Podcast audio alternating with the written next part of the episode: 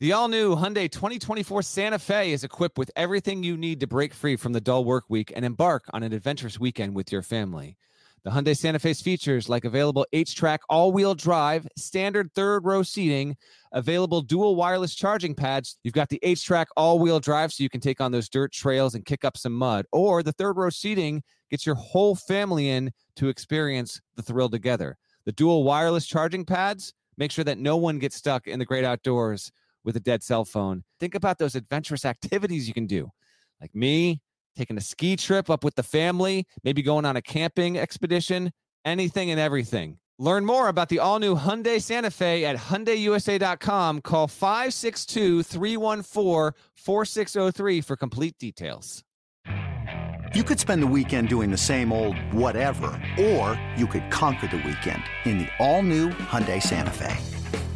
Visit HyundaiUSA.com for more details. Hyundai, there's joy in every journey.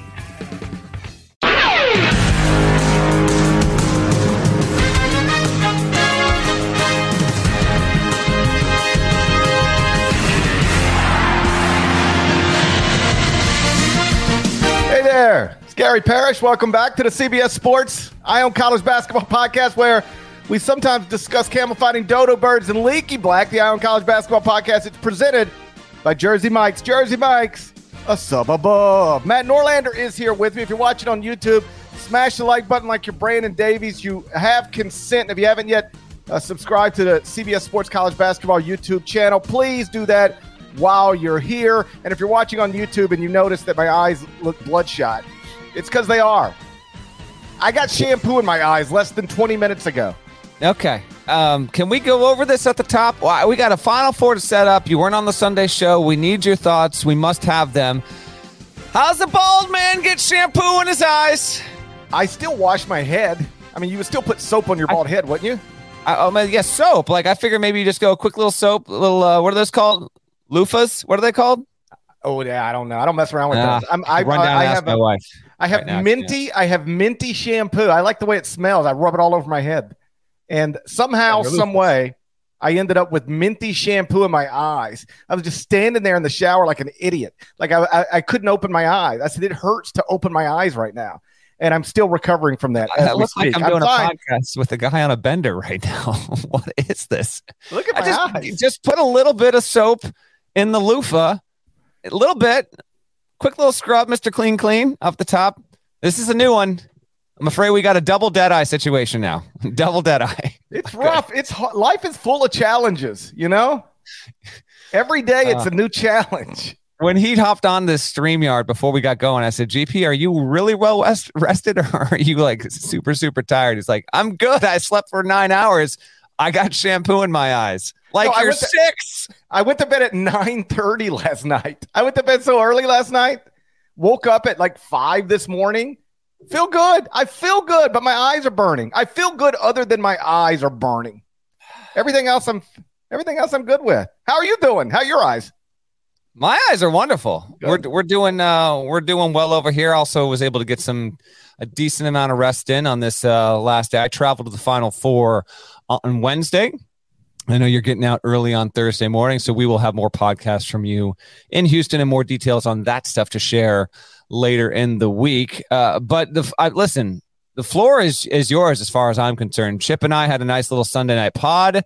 Um, obviously, eager to talk with you about this and break down these matchups and give our thoughts even more. But you haven't talked since we uh, finalized this bad boy. What are uh, what are your thoughts and impressions on on the assembly we have of FAU, SDSU, UConn, and Miami heading down to H Town? Obviously, not the final four I expected, not the final four most people expected. If you're arguing otherwise, then I'd like to see your bracket that had zero number one seeds, zero number two seeds, and zero number three seeds in the final four. San Diego State, Florida Atlantic. That'll be the first game on Saturday, followed by UConn, Miami. Both games are going to be on CBS. That's America's most watched network. It's the network of stars. Um, I'm I'm fired up because either UConn's going to win the national championship, which will be awesome for that program and for Dan Hurley, um, or somebody that you could not have reasonably expected to win the national championship just a few weeks ago is going to be uh, a national champion. I will Mhm. say it's it's strange in the sense that we don't have a lot of the things we often have, or a lot of the things that are, I believe, are ideal. Um, UConn has been a great team all season. They've been top six at KenPom since December, but it's a four seed for a reason, right? So, not having having Has a better talent than a four seed, but resume wise, that's why it was put there. I think is what you're trying yeah, to say. Yeah, they they went two of two and six in an eight game stretch in late December, early January. So that team's always been great in the predictive metrics, but it was a four seed for a reason.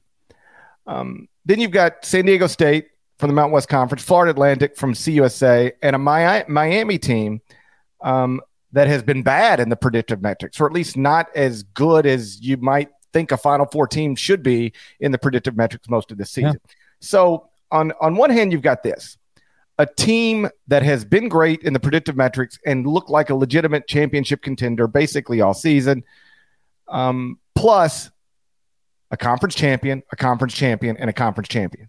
Like UConn's the favorite here at minus 125 to win the national championship, by the way.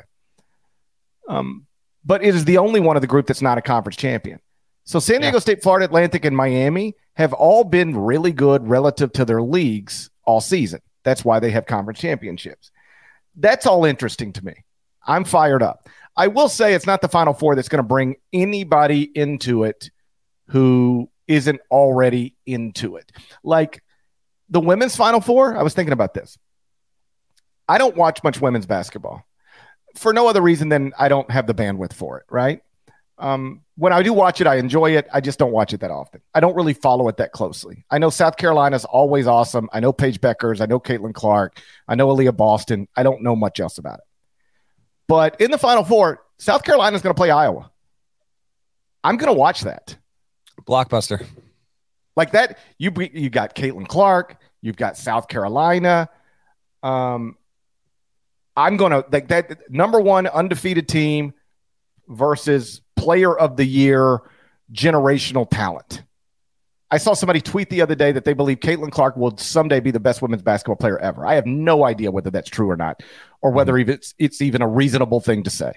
I just know that somebody said it, and that you when that game tips, you're going to have a lot of people who might not have watched a women's basketball game all year saying, "All right, I'm going to turn this on."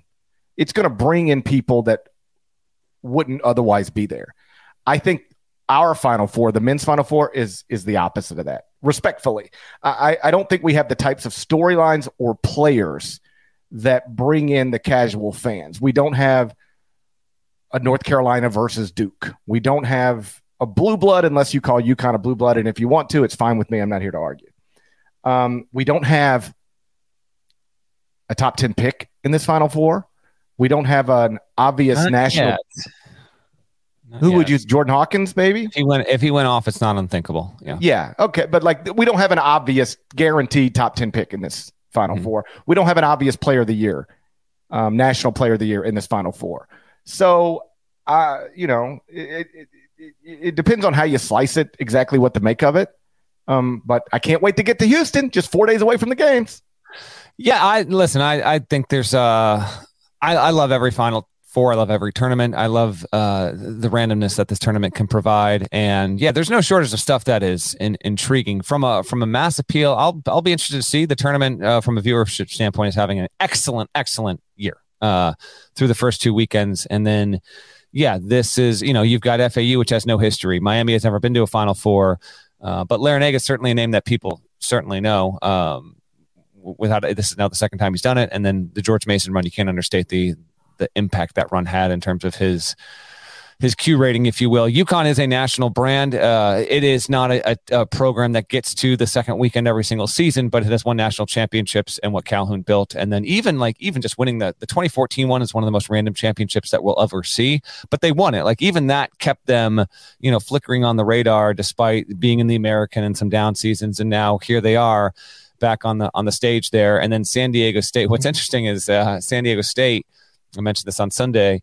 Uh, it's you know it's it's repping the Mountain West, and uh, it's not done yet. But everyone is pretty much expecting that San Diego State's heading to the Pac-12. So the Pac-12 can't even it can't even get uh, it can't even take credit for this. It's going to be like a um, uh, Maryland Big Ten situation. Maryland wins uh, the O2 title in the ACC. Big Ten still hasn't had an active member win a tournament since 2000. So um, I hear you on that. Uh, I do think that the assortment of programs we have, uh, not being any like true like top 10 program, like there's some of that, but so it goes, man. That's that's that's where we are, and I actually think uh, what I think matters most is are we going to get compelling games? Are we going to get close games? I actually think we will, um, because of the way San Diego State plays. It lends itself to playing in close games, and as a reminder, it's nine and one in games decided by five points or fewer this season. To your point about, I don't want to hear about if you had these teams in your Final Four or you know whatever.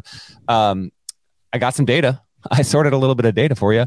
Uh, CBS Sports brackets, which reminds me, I needed to give a, a standings update. I didn't do that. I'll try and do that before we get out of here.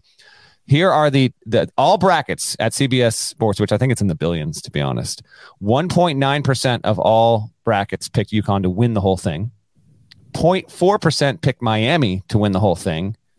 0.15% picked San Diego State to win the whole thing. And 0.04 brackets actually have Dusty May's Owls winning the whole championship. So there are a few uh, folks out there that have that. But if FAU is going to do this, it's going to have to buck a trend. Uh, this is now the ninth team seeded ninth or worse to make a national semi. The previous eight, all of them lost in the final four and did not make the title game. Those teams are 2021 UCLA, 2018 Loyola Chicago, 2016 Syracuse, 2013 Wichita State, 2011 VCU, 06 Mason, 86 LSU, and Penn what year was that, GP?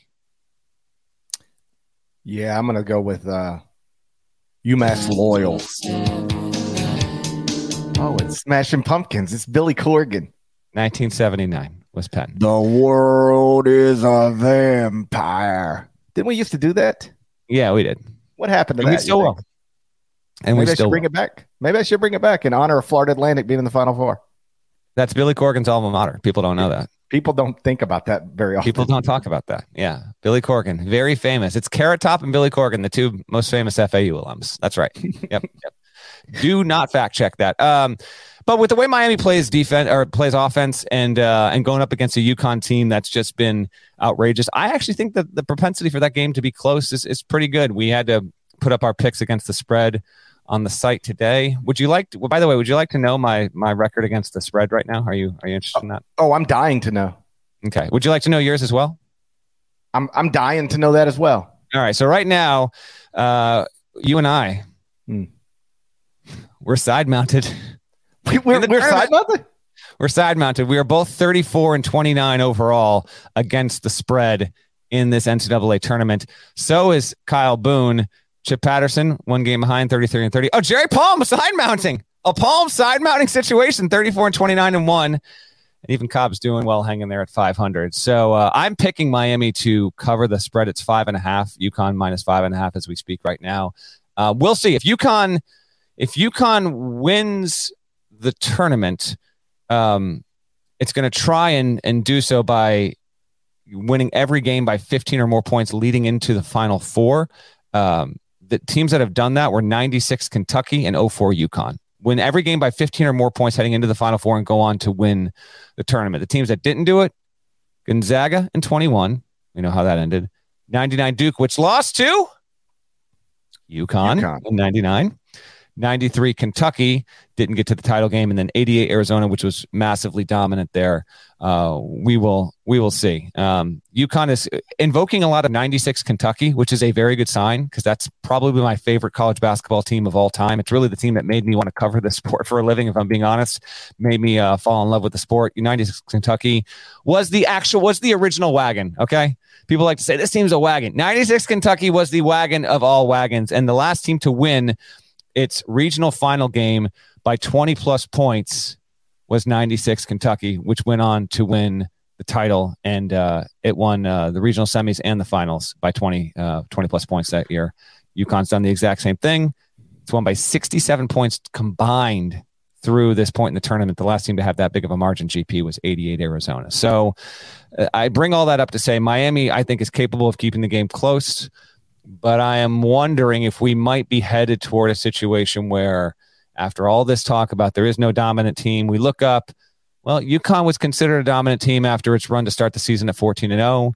It's now won at KenPom. And if it wins these next two games by double digits, it's going to rightfully be remembered as a dominant team. And this would have been a season with a dominant team, but they got to do it. We will see if they can. So in most years in the NCAA tournament, like the bracket comes out and and somebody will say, "Yeah, you would take the field over any one team," and then you get down to the Sweet 16 and you say, "Yeah, I'd still take the field over any one team." Not always, but often. We're at the Final Four now, and mm-hmm. UConn is minus 125, not to win Saturday, but to win Saturday and Monday. You can not right now have the field at plus money over UConn. That's how big of a favorite the Huskies are to win this national championship. Are you that big a believer in them that you would lay minus 125 on UConn to win the title or take the field? Hmm. I think I would let. Uh, I think I'd go with UConn there. Um, but it's a close one because you're taking against the field and you kind of win both. I think that number is reasonable. Having said that, Miami does have it unquestionably has the roster to beat UConn, keep it close. I mean, when you consider the shooting that it has, Jordan Miller coming off literally a Laettner like performance. I assume you saw that stat we talked about on Sunday show, GP, where he's the first player since Laettner in 92 to score 25 or more in a tournament game and be 100% from the field and 100% from the line. Uh, like genuinely legendary game from Jordan Miller. And he's, you know, going into that game, I thought he was actually trending toward being their second most important player. But maybe now it's it's more universally considered. Wong has been the best player all season long. But between Wong, Pack, Miller, Poplar, you've and even Joseph coming off the bench, all of those players are shooting 38% or better from three point range. So they can shoot, and it's like they can shoot from from deep. They are they are not. Uh, they're willing, wanting shooters, and they get their looks and they get them often. They can shoot well from beyond the three point arc. They have good size and good presence down low. Norchad Omier is just an absolute hoss. And in retrospect, although he was regarded as a valuable transfer, but he, you know, he came from Arkansas State, which is in the Sun Belt. He was the Player of the Year. Um, I mean, come on, he's been he's been unquestionably a top five transfer uh, in the country. When you look at what he does, and Pack's been right there with him, but we are seeing just how valuable uh, those guys can be in a, in a, transfer era and a transfer climate and environment. And Larrañaga has done an incredible job. I just think that, that that Miami has the personnel to keep up with UConn. Offensively, I don't. It's not even arguable. It's it's defensively how well will UConn shoot, and that's if you're looking where like okay, how's this going to happen? Uh, because UConn's defense is unquestionably better than Miami's. It's not even it's it's not even up for debate. UConn has had moments where you know teams have dared Andre Jackson to shoot. He's not a great shooter, so does he not hit? Does Hawkins have an off night? And do they not get, you know, if they bring in Joey Calcaterra or Karaban doesn't hit, like if they're just not hitting shots reliably from uh, beyond the arc or even from the mid range, that's where Miami really has a shot there. Cause you got to figure they'll, eh, even if like Omier can, can Omier stand up for 40 minutes against Sanogo and Clingan and bringing those two? That to me is the, is, is really the elixir that makes me say that I would take UConn at that number you gave minus 125 GP because no other team has that where you've got Sanogo and everything they run for him and what they run for him is different. Like it, it, they are when when they are bringing in Sanogo and and trying to get it down low and eh, use their offense to run through him. That's different from when it's Clingan and it's more screens and they're getting him on lobs and eh, it's just it's it's a nightmare for teams to prepare against. Uh, Clingan's just it's uh, th- to have that guy be the first guy off your bench. I mean, think about that. Like, and and Gonzaga dealt with this a little bit with Timmy, where Timmy went up against Sanogo and early on in that game, and he obviously had his struggles. And then he checks out, and it's like, all right, well, maybe the Zag's going to have time to give Timmy a little. No, then it's then it's seven foot two dude, and he's swatting Timmy's shot like in the first few possessions. It's just it's a uh, it's a tough it's a tough situation to deal with. I think Miami can keep it close, but the potential for another UConn blowout has to be on the table when you look at what it's been able to do, in particular the second half adjustments. Um, plus 67. I think I said for the game, I think it was plus 67 in the second half alone. They're at like 90 or so for the whole tournament in, in margin. So, what would you do, Field or UConn right now? So I would take UConn to win the champion. If I could only pick one team to win the championship, I think it's UConn. Right? I mean, they they are mm-hmm. they they're they're they're the best team left. Um, I would take the field just because like this tournament has been filled with take the field moments. So I would probably take the field over UConn, but I do believe UConn will be your national champion. If if you can even say both of those things consecutively, I would take the field, but okay. I think UConn will win the national championship. That's um, not a lot. You cannot do that. what it, say that one more time. I would take the field. If you told me I could have the field or UConn, let me make sure I'm saying this properly. Yeah. Yeah. If I could have the field or UConn, I would take the field. But I do believe that UConn is the most likely team to win this national championship. I'll allow it. I think that logically holds up. Yeah. I think that makes sense. Um, by the way, just based off KenPom numbers, it looks like UConn in the national championship game would be they're, they're five and a half point favorite over Miami right now. Miami is the lowest rated KenPom team left in That's the tournament. Right. So it stands to reason UConn would be less than a five and a half point favorite in the title game, regardless of who it plays. But UConn will obviously be favored in both games if it if it plays both games. And oh, by the way, to just sort of underline exactly what we're talking about here, a four seed being obviously the best team left in this thing and, and number one at KenPom. Right now, UConn's adjusted efficiency margin at KenPom is plus 28.95. Last year, Kansas won the national championship, adjusted efficiency margin plus 27.49. So right now, this UConn team is grading out better than last season's Kansas team that won the national championship after getting a one seed in the NCAA tournament. Again, UConn's resume got dinged up. That's why the Huskies are a four seed. Um, but but this is grading out, for lack of a better phrase, then it's grading out like a legitimate national championship contender. That's why it's the favorite everywhere to win it, and now technically the favorite over the field. As I'm talking through all this, I, I mentioned some things that that aren't going to draw in your casual viewers. Again, the the example I used is like, um, I there was there was basketball on women's basketball on last night. I turned on one of the games, had it on in background. But honestly, like I sat on the couch and and watched uh, Monday Night Raw with my kids until I fell asleep. Um, it wasn't something that nothing that was happening last night was going to draw me in to something I wouldn't otherwise watch. Um, Caitlin Clark against South Carolina will draw me in. That's the type of thing that's going to get somebody who doesn't watch women's basketball to watch. I'm not sure there's anything in the men's Final Four that's going to get people who otherwise wouldn't watch to watch. But you know what? What I do think, and maybe you disagree with this, but I believe it to be true. When we get to Final Fours, there's there's typically at least one game, one team rather that I say, okay, well they can't win this. Like they like they're here, and I hope they enjoy the Friday practice like, show. That was like you with Kansas last year. I remember that. No, but it was like me with Villanova last year. I know. Once Villanova got to the Final Four, I did not think Villanova could win the national championship. Not with Justin you said, Moore hurt. You said Villanova will not win the national championship, and Jay Wright will retire in less than three weeks. I think I you said that, that on the exact, Saturday. I, I, think you said on the Saturday podcast before the semifinals. You can yes. go look it up if you want to. If you've got that kind of time on your hands, you should look it up. No, um, like when Loyola Chicago got to the Final Four, I didn't think they were winning. I, I was like, okay, they're here. This is great. They're not winning the national championship. Villanova last season, they're here. I didn't even know if it was great. I just knew they were there. They were there. It was great. It, was, was it great? Okay, it's great. But no um, Justin I, Moore. It was over for them. Yeah, they weren't winning the national. Here's my point. I think any of these teams can win the national championship. It is not crazy to me. I'm with you. I think any of the I, I, UConn's the favorite. UConn's my pick. There is nothing outlandish about San Diego State, Florida Atlantic, or Miami winning the national title. So that's kind of fun. That, that we've got a final four with four teams, any of which can reasonably win the national title. You don't always have that at a final four. Maybe I'm maybe I'm just reaching here for things to get excited about, but I think that's a reasonable thing to get excited about.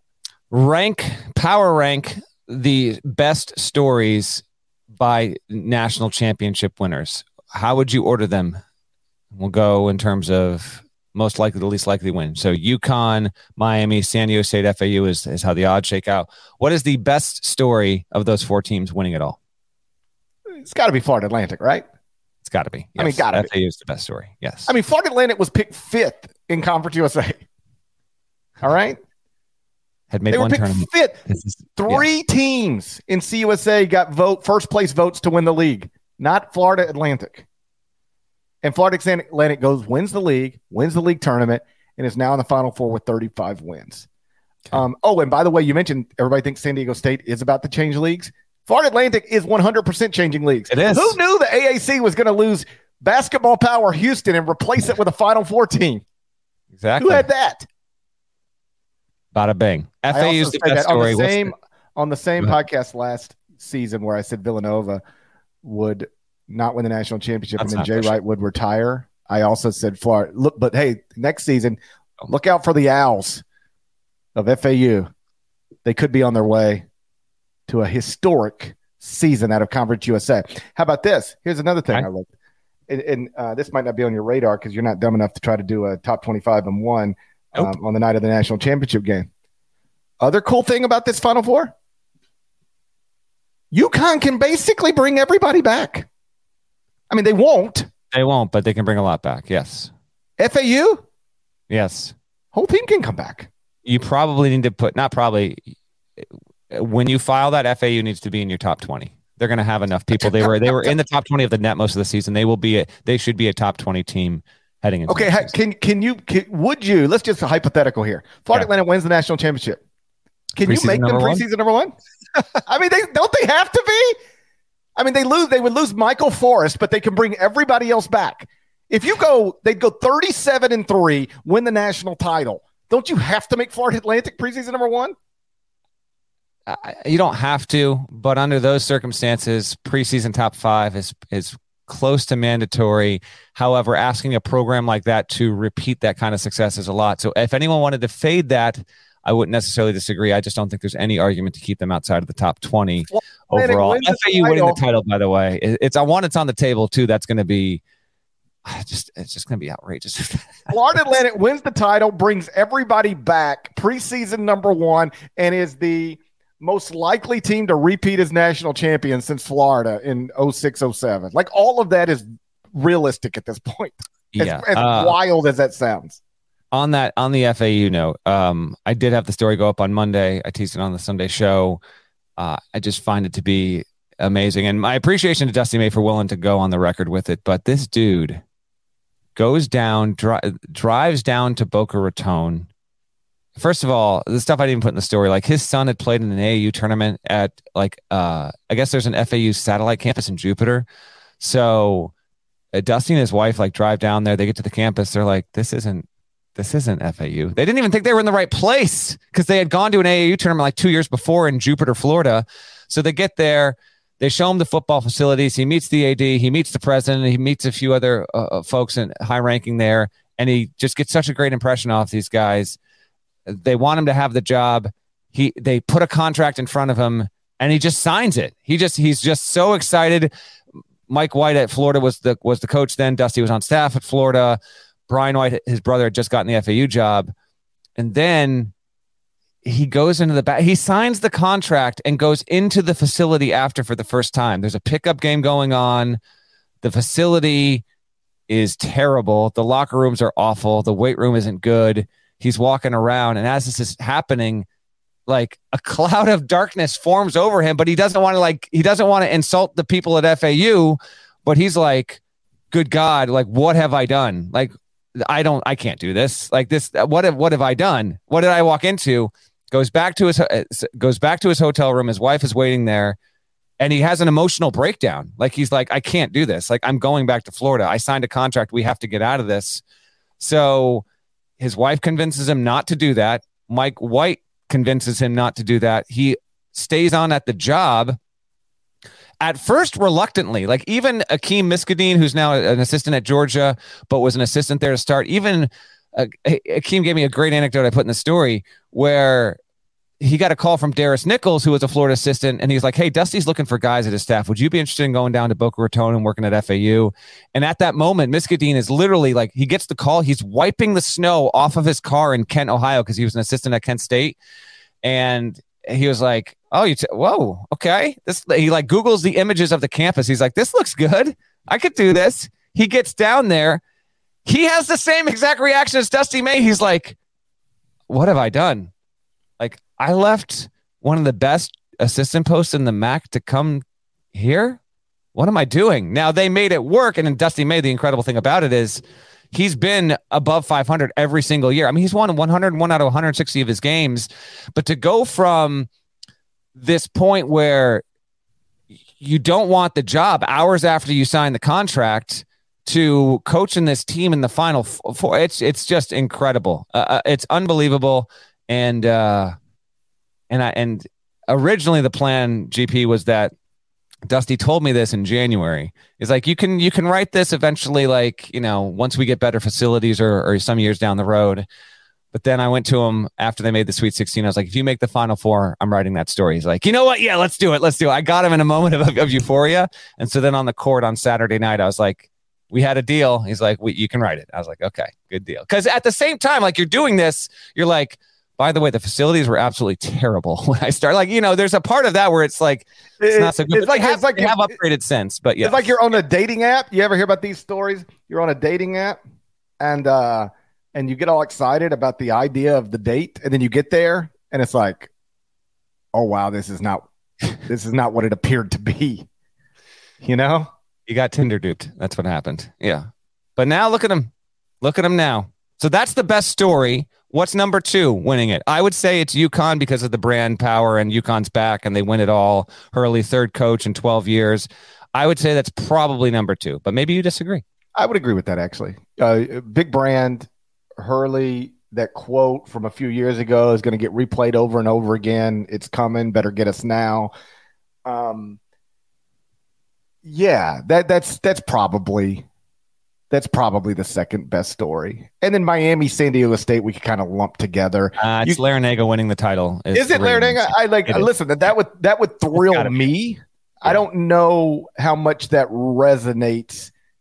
Like how much that actually resonates. Like uh, our buddy Jon Rothstein, when Leonard Hamilton was in the Elite Eight at some point, or had a team that was Final Four good at some point.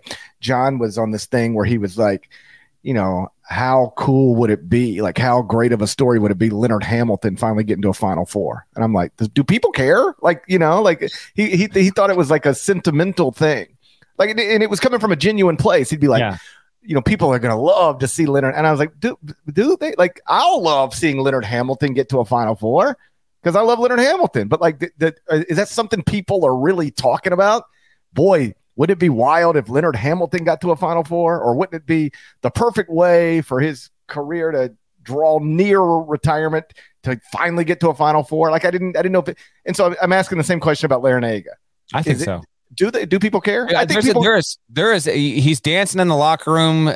There's a, there's a real like grandpa's done it. Like I don't know. I think there's a lot was, of that. I, I tell you that. Yeah, like he is. He has come across really well in this NCAA tournament. I don't know if you saw his uh, it must have been pregame, day off, Saturday press conference. We we carried it live on CBS Sports Network. I was in studio, and he was asked pretty directly about name, image, and likeness because it's well documented. Like that program benefited in a very public way yeah. from name, image, and likeness. And he just he was so good talking about it. Like he didn't try to. He wasn't offended by the question. He didn't try to talk around it. He just sort of talked about it candidly, straight straight on and I thought that came across really well. He's he's he's done he he has he has he has gained fans in the process of this tournament. I think that's pretty clear.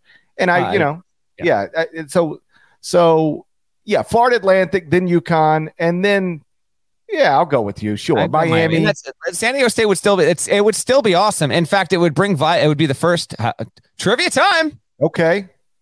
Last team last team Mountain Time Zone left to win a national championship was? You should get this. Arizona is what popped into my head. Arizona is both the last team to win a national title. I think west of no, maybe not west of Mississippi. It's definitely in time zone, uh, Mountain West or Pacific, and it's the last time that a four seed won. And we're either going to get a four, or five, or a nine to win. A five has never won. A nine has never won. Uh, San Diego State would win it as a five, obviously, and and and it would be good for West Coast if they could do that. Um, and Sandy, like that part of the country, like there's a there's a lot there as well. We're gonna have a first time national champion as a head coach, no matter what. There's a you know three out of the four teams have never been to the Final Four period. So we also got to take that into consideration. So San Diego State on its own as well. Uh, from a cosmetics standpoint, San Diego State plays the least inspiring and appealing kind of basketball because they're all too willing and wanting to beat you 58 to 54. So that, but you know, to me, it ups the potential for the dramatics because they play close games. And so I think there's a chance that whether they win or lose on Saturday, we are we are gripped by our first game in the national semis with FAU and SDU potentially in a one possession game with a minute to go. UConn and Miami could also be the same, but the potential for that game to actually be an 8, 10, 15 point spread with two and a half to go is much, much higher. So while UConn Miami is understandably and irrefutably should be the nightcap, um, it's also got more potential to be the laugher, in my opinion, than the first one. I would personally be surprised if San Diego State FAU was was decided by more than like seven points. I think it's I think it's headed toward something that keeps our interest for almost the entirety of the game, if not the entirety of the game. Yeah, well, UConn's the team that has the the the biggest blowout potential. Um, like they, they can run like again, you, you, you start splitting these different ways. Like all of this can be true at the same time. Um, I, I, think UConn is the favorite to win the national championship. I don't just think that UConn is the favorite to win the national championship. I think UConn will win the national title. Um, I think UConn is good enough when it's great to blow out anybody left in this thing. But um, yeah, I, I, I guess I'd, I'd lean towards toward both semifinals being competitive on Saturday. I'd be I'd be surprised if we looked up and and any one team was up 17 points with eight minutes to go or something like that. I, I and and so maybe that's another possible good byproduct of this Final Four. I think we're going to see good games. I hope we see good games. I think there's a really good chance that we see that we see a couple of good games, and uh, and either way, people. Uh, I'm guilty as well. People love doing it though. People love saying either FAU or San Diego State's going to play for the national title. Yes, that is how the bracket works. People well, yeah, you, you always, you always, you always like, roll your eyes at me every time I say something like that, and then I saw you tweeting it the other right, day. I did it. I, oh, I did it almost like tongue in cheek. It was, it was a, it was a knowing wink when I when I did that. But it is like just because something is obvious doesn't mean it's not notable. I agree. Um, I agree. No, that, I, I, don't disagree. That, I don't that's disagree. an obvious thing, but it is still an incredibly crazy thing. Like we are going to tip it, off on the Monday of this of this tournament, and either San Diego State or FAU is going to be playing with the title on the line. That is an absurdity, and I, I personally, I love it. I, I genuinely do. So when are we supposed to podcast again? I have no idea. Yeah, I didn't even thought about it. I mean, and theoretically, I, theoretically, um, I think Friday. I think, but we gotta we gotta figure some stuff out. We got, hey, you know what? We got some stuff to figure out. We we do have some stuff. we do have my, some stuff. I gotta get my eyes cleared up. You do have. We have logistics to work out, is what you that mean. That is correct. I have one more trivia time nugget for you. It's a tough one. I actually, you know what? I won't even trivia time you because I don't think you can get it. Well, FAU. FAU. Yes, I know that place. Alma mater of Billy Corgan. It's been established. That's correct. That is right. It's the fourth team since the tournament expanded in '85 to win by one point in the first round mm-hmm. and then mm-hmm. make the final four. How about this? Play at home. Mm-hmm. See if you can get. There are three other teams. Pause the podcast. Think about it. See if you can get the three other teams in six guesses without cheating, without looking. I, I actually think this is pretty, pretty, pretty damn tough. Um, I I vividly remember two of the three. I have no memory of the other one. Okay, so three teams they won their first game by one point, and then they won the national championship. No, they got to the final four. They didn't win the, the title. They four. won their first game by a point, and they got to the okay. final four. Okay. None of the teams won the title. Okay, I have a memory of Florida doing something like this. Look at you. What year was it? I want to say it was like Billy's first Final Four. Um, yeah, it was. And I think Mike Remember Miller. you can picture the floor. People, you can picture the floor. Okay, that this is all things that are just popping into my head. I have no idea. This is really ha- is Butler a team? Correct. Where did they play the game? The floor is the thing that's that that you can't mistake. A very distinct court they did it on. At the pit. Wake Forest. At Wake Forest. At Wake Forest. How about Florida this? I don't Butler. remember that. I just remember oh. talking to Billy Donovan about it one time. I Who don't hit, the actually. shot? Who hit the shot that won it? I want to say it was Mike Miller. That is correct. Mike Yeah. Miller did it. Mike Miller did it. Um, the other one happened within the past, I'll say, past five tournaments. A final 14 from the past five tournaments narrowly got out of its first round win and made the final four. Okay, I glanced at the comments. I shouldn't have. A lot Oh, of people say are saying. I, well, a lot of people are saying Marquette in 2003. That is not the answer. Okay, because I have no recollection of that. Um. Hmm. Robert Half research indicates 9 out of 10 hiring managers are having difficulty hiring. If you have open roles, chances are you're feeling this too. That's why you need Robert Half. Our specialized recruiting professionals engage with our proprietary AI to connect businesses of all sizes with highly skilled talent in finance and accounting, technology, marketing and creative, legal, and administrative and customer support. At Robert Half, we know talent. Visit RobertHalf.com today. This episode is brought to you by Progressive Insurance. Whether you love true crime or comedy, celebrity interviews or news, you call the shots on what's in your podcast queue. And guess what? Now you can call them on your auto insurance too with the Name Your Price tool from Progressive. It works just the way it sounds. You tell Progressive how much you want to pay for car insurance, and they'll show you coverage options that fit your budget. Get your quote today at progressive.com to join the over 28 million drivers who trust Progressive. Progressive Casualty Insurance Company and Affiliates. Price and coverage match limited by state law. I don't it's know. not like an ultra memorable game, but it was it was a squeeze. It was it was tight. the only thing I remembered was my, was Florida for the reasons that I've already stated. I don't. I mean, I could just I could just Auburn say beat New Mexico. State 78-77. Auburn beat New Mexico State, and th- there were some late game dramatics there. Then Auburn went on to make the Final Four. The other one, let me bring this up. The other one is Arkansas in '95, and obviously Arkansas made the title game a year after winning it all, um, but did not win the title that year. Arkansas that year, so reigning national champs, first round, they get a push. Hold on, where is this? Where are you, Arkansas?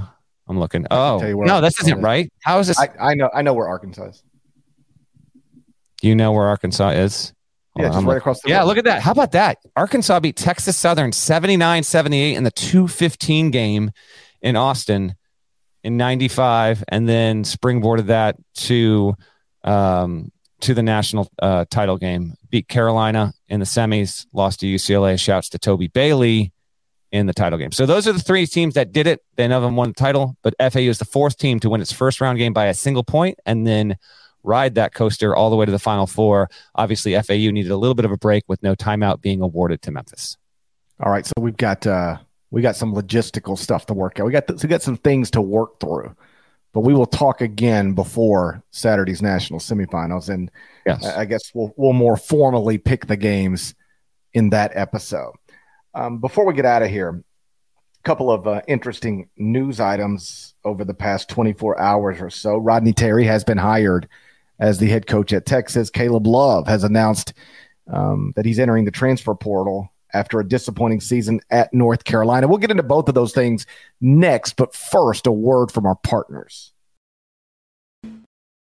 So, a day after being eliminated in the Elite Eight of the NCAA tournament, uh, Rodney Terry and University of Texas officials agreed on a, uh five-year contract worth a little more than $15 million to make him the full-time head coach uh, of the Longhorns. Um, makes sense to me.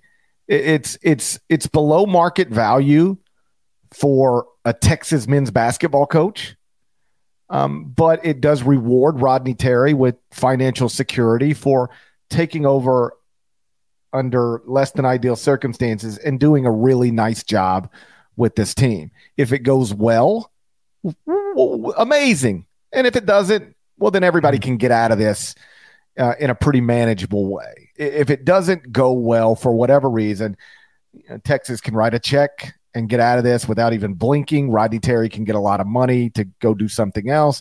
And then Texas can hire its next head coach. And if it does go well, well, then it's an incredible and awesome story. It, like when I looked at this deal, I was like, this is about what it should be. I, I thought it was fair on all sides and totally reasonable on all sides.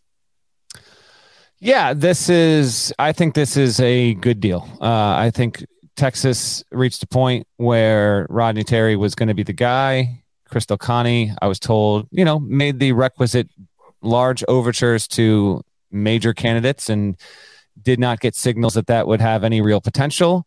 And then Rodney Terry, oh by the way, you know, went 22 and 8 uh, with a good team, but and not like, you know, it's it's all too easy to see how the season could have gone just weird and Texas winds up in the tournament with a 7 seed and doesn't get out of the first weekend. That's not what happened. Rodney Terry did a really good job, won a Big 12 championship, got a 2 seed and although his team squandered away that game, came really, really close to making the final four. So you give him a reasonable contract. It's five years, a little more than three mil per year. Uh, he has the support of everyone in the program. The the clip of Terry getting choked up on the dais was, you know, that was an emotional thing to watch. You could see the culmination of this season and what he had been through really coming to the forefront. I mean, the man couldn't talk. He was that he was that overtaken by emotion. And so credit to Texas for making what I think is the prudent move, the right move.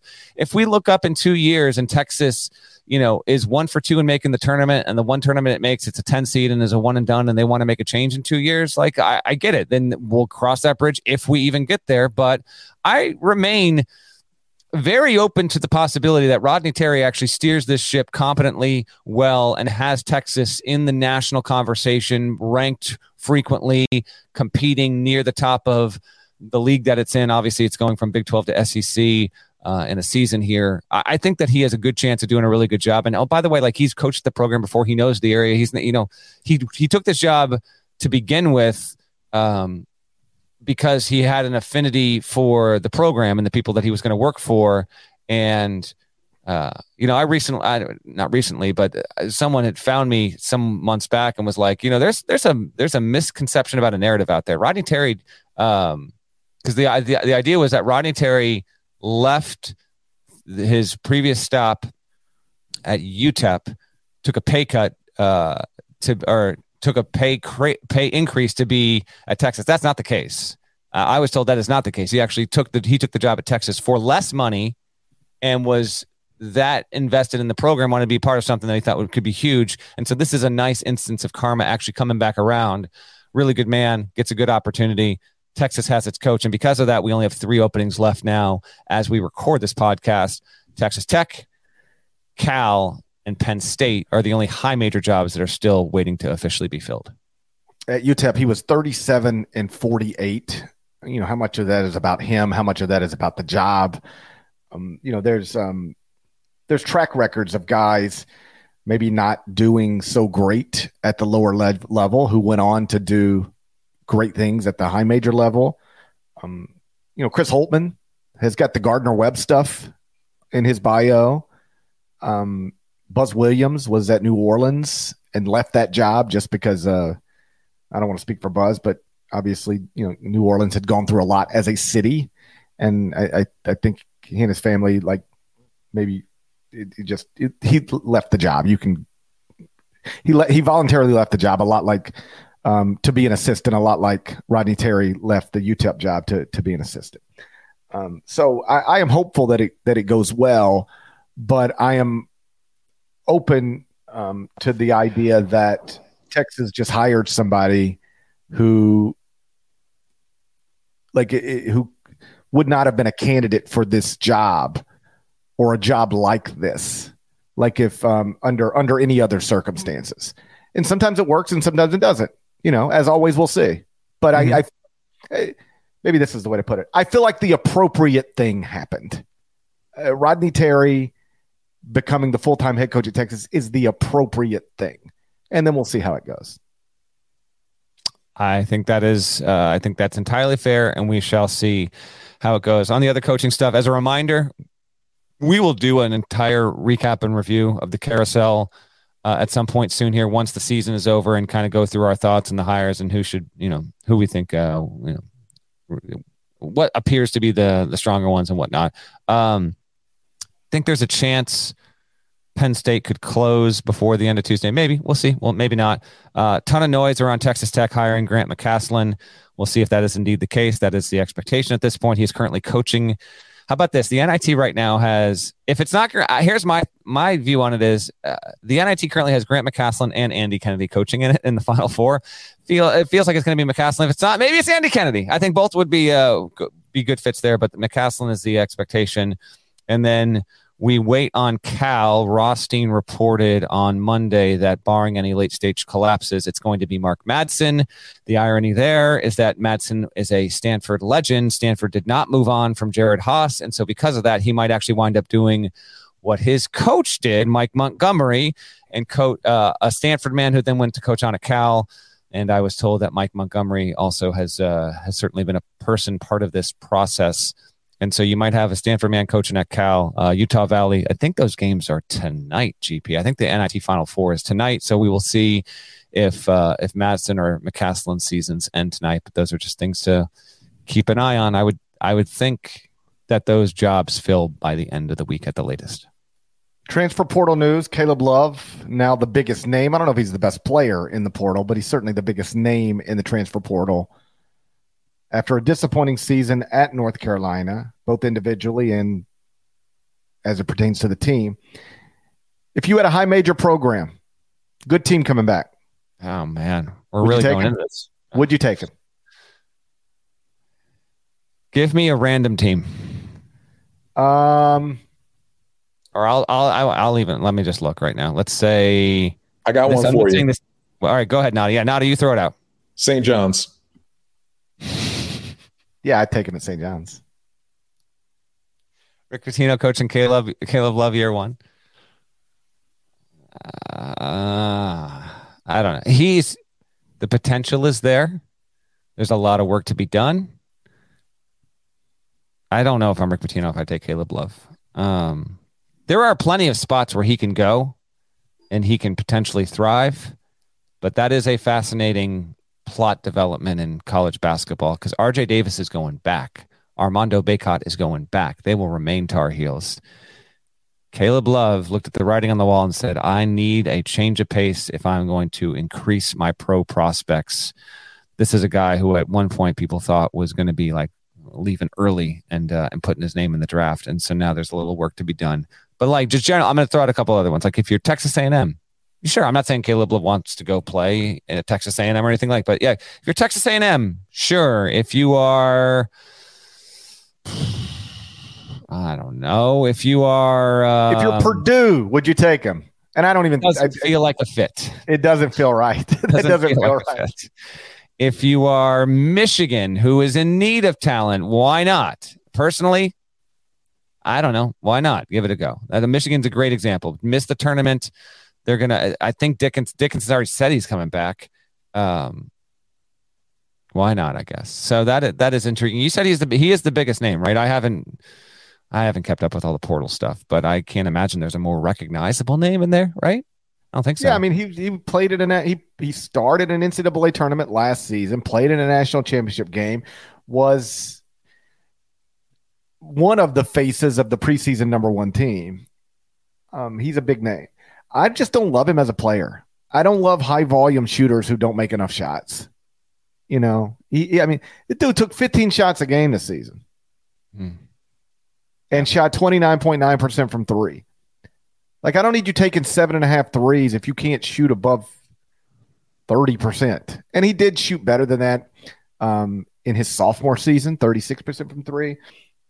The talent's there. I would take him. I would I would take him, but I would have real reservations. And you, you, you, I guess let me put it this way: I would take him at a place where I just need to inject talent. So let's get some.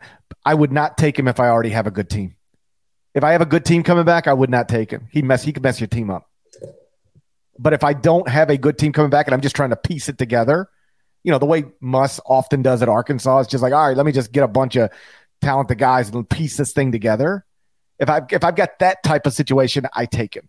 If I've got a good team coming back, I don't I don't mess with it. Yeah, I think that's I think that's fair. Uh, Kel'el Ware is also transferring from Oregon. That's a, that's another relatively big name, but he's not on the same level as Caleb Love. Um, before we get out of here, I do. I said I'd give a shout out at the top of the leaderboard on our Eye on College Basketball bracket games. Terry Walk or Terry Wack currently leading, but had Houston winning. TJ Foscolo had Memphis winning. He's in second place. Not going to happen. This dude is in second place and he lost his champion in the first round. That's impressive, TJ. Austin Schroeder, Kansas winning it all in third place. Dylan Dean is in fourth, had Bama. And then how about this? Our, our top six all had different champions. Thomas DeHont had Purdue. Brandon Rattery, you're in you're in the pole position right now. Here's what's going to happen if UConn wins. Shouts to Brandon Rattery, Michael Chuber, Brian Yarrington. Uh, I'm going to give you top five. Uh, you, uh, Jared Crockett, and it, that's the top four on the main page. I think those four are going to finish top four in our pool on our bracket games if uh, if UConn indeed wins it all. Shouts to you guys. Uh, as we were recording this podcast, Zach Edey was named NABC National Player of the Year. We will have our Player of the Year and All American teams come out on Thursday. So we'll touch on those on our next podcast. Our ballots have been submitted. We'll have to wait and see who winds up winning. Um, the results of the tournament obviously uh, are quite intriguing, and I think they might have impacted some ballots in some ways, and, and ballots maybe uh, not in others. But we will have our awards as we always do on Thursday. And also, we don't have details yet, and we can't even confirm this is happening. But I want to give a heads up if anyone is listening to the pod, but you're getting it to it two, three days later than uh, than on Tuesday. I think Parrish and I are going to try and podcast in person together um, in Houston at a site to be determined. It could be on the HQ set. We tried this last year. The schedules didn't line up. We don't know if we can do this, but if the potential is there, the HQ set is somewhere near the Fan Fest stuff down in Houston.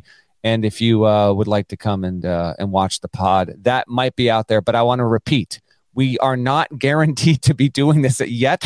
But there is a loose plan. I at least, at least want to give folks a heads up if they listen to this one, but they miss the Thursday, Friday one, whatever we do. Um, we will see.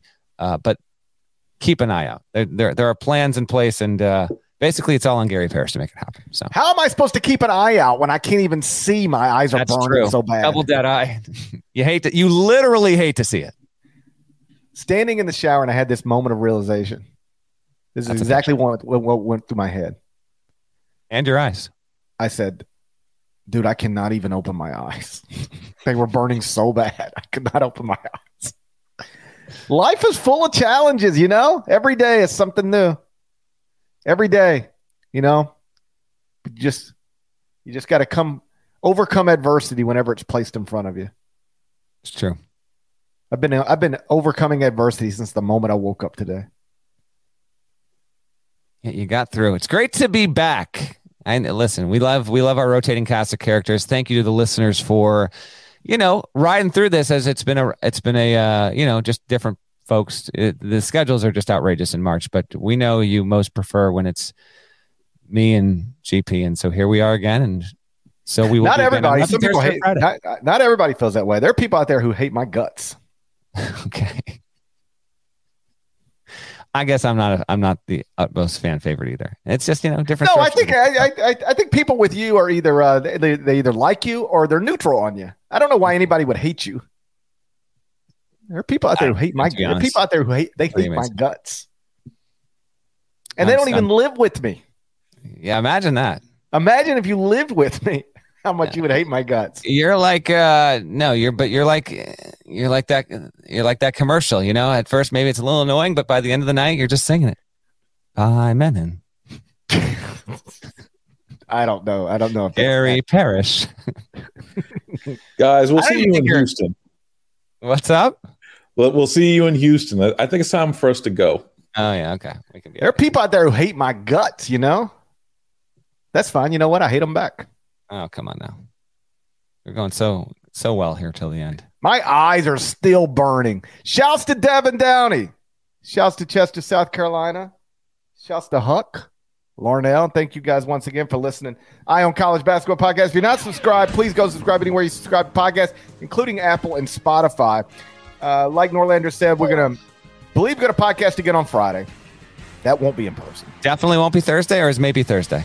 Might be Thursday. Eh, might be. Honestly, it really might be. Just keep an eye I don't out. think. I don't think so. You don't think so? yeah, I don't think so. I don't feel like I'm gonna want to. So maybe Friday morning then. Definitely not Friday morning. Come on, man. I have an 8:30 a.m. Uh, call time.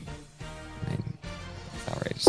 We're gonna get it to you some way somehow. I just don't. Maybe Thursday. Maybe Thursday is the best day. You know what? what I don't saying. know. Maybe it's. I don't know. We'll figure it out. How about this? We'll figure it out. we should probably figure it out. And then at some point, somebody will tweet, Eye on College Basketball Podcast about to be on. That's uh, that'll happen.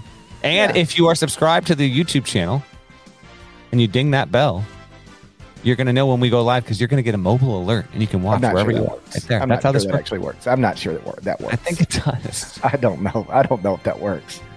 We'll talk to you again at some point. Bye.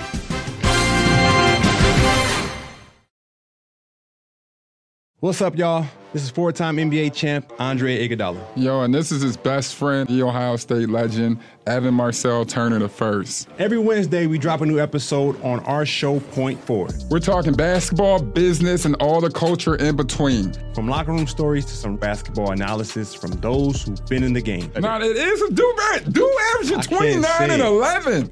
God, what it take to be an all-star? A win. Subscribe to Point Forward, the podcast, so you don't miss a thing.